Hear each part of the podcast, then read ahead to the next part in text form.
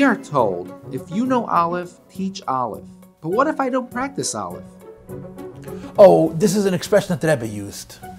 If you know Aleph, teach Aleph. I don't think the Rebbe meant if you know Aleph and don't do Aleph.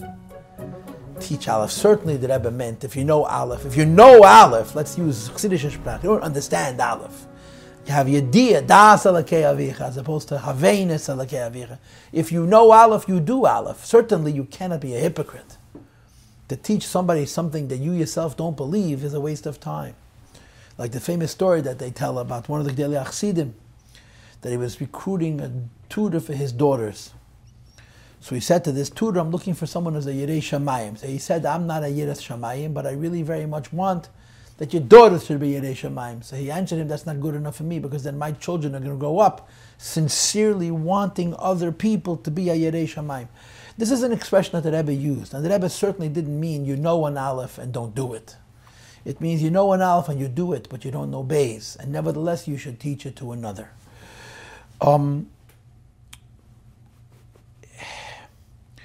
so the nakuda of the, the answer to the question directly is the Rebbe didn't mean that you know something that you don't practice. If you know something you don't practice, it's as the Rebbe wants to use the expression, it's kosher piece of meat, but it's in a treifa pot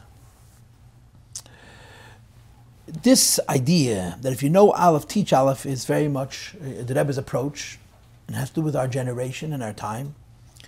And there's a number of different answers or, aspects to it. The first is that we're living in a Shas Cherem, that's why. The, the condition of Yiddishkeit and Yidden and the world in general is so dire, is so sad, and that every day we lose neshamas, and we lose them for, forever. Like the Rebbe said, that uh, a dollar you can always get back. A child that was lost to Jewish education you can't get back, and nor their children, nor their grandchildren. I'd save kol. So anybody who can do anything to address this terrible condition has to do it, even if they only know one aleph. That's uh, one aspect to it.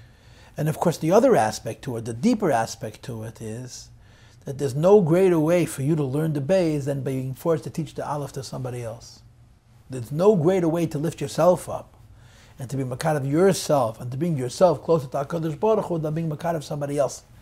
Like I always say the word from the first Maimed, Basi Legani. If du. If you want to successfully develop a relationship with HaKadosh Baruch Hu, it's only by bringing somebody else closer to the Eibishter. And I just want to share a fact in a conclusionary way. The Rebbe had shluchim all over the world. And uh, he gave them different instructions. Different shluchim had different instructions. One of the most unique shluchim and one of the most unique shlichasin was Rabbi Azimov. Rabbi and Azimov, unfortunately, they're both aleim asholem. They didn't have uh, what we would call a full arichas yomim. But they were the most successful shluchim of the Rebbe perhaps in the whole world. And when they went to France, the Rebbe told them that their mission is that they should make from all of their mukuravim mashpiyim. In other words, that the approach has to be that as soon as they're makad of somebody, that person should teach others. And the success that they enjoyed is, is unparalleled. Um, people wonder why the Rebbe gave them specifically this instruction and not to others, and there's all kinds of answers. Maybe it had to do with them. Maybe it had to do with the fact that the people that being Makadev were of a certain type. But the fact is that the, the design of that shlichus was there should be Makadev Yid Yiddishkeit, and as soon as he knows Aleph, he should begin to teach Aleph. In a very, very short time, all the people that they were Makadev in the late 60s became them Mashpiyim. And it was the basis for this incredibly broad success because there was such an, a pool of teachers. Every person that they learned a little Hasidus with was teaching to others. And the way I understand it is in the earlier stages, they didn't know very much. And they became mashpiyim. And then, of course, over time, they knew more and more and more. And the important thing that we should reach the time of Alaya Lamdu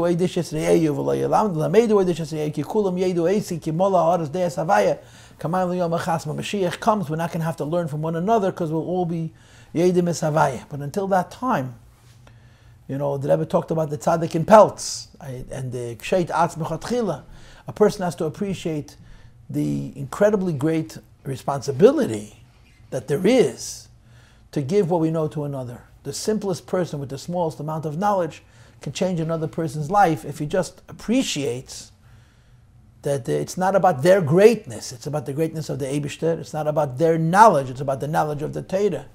And by imparting it to somebody else, they're literally saving a Jew, and all the children and grandchildren are going to come from that person until Mashiach comes, till the end of time.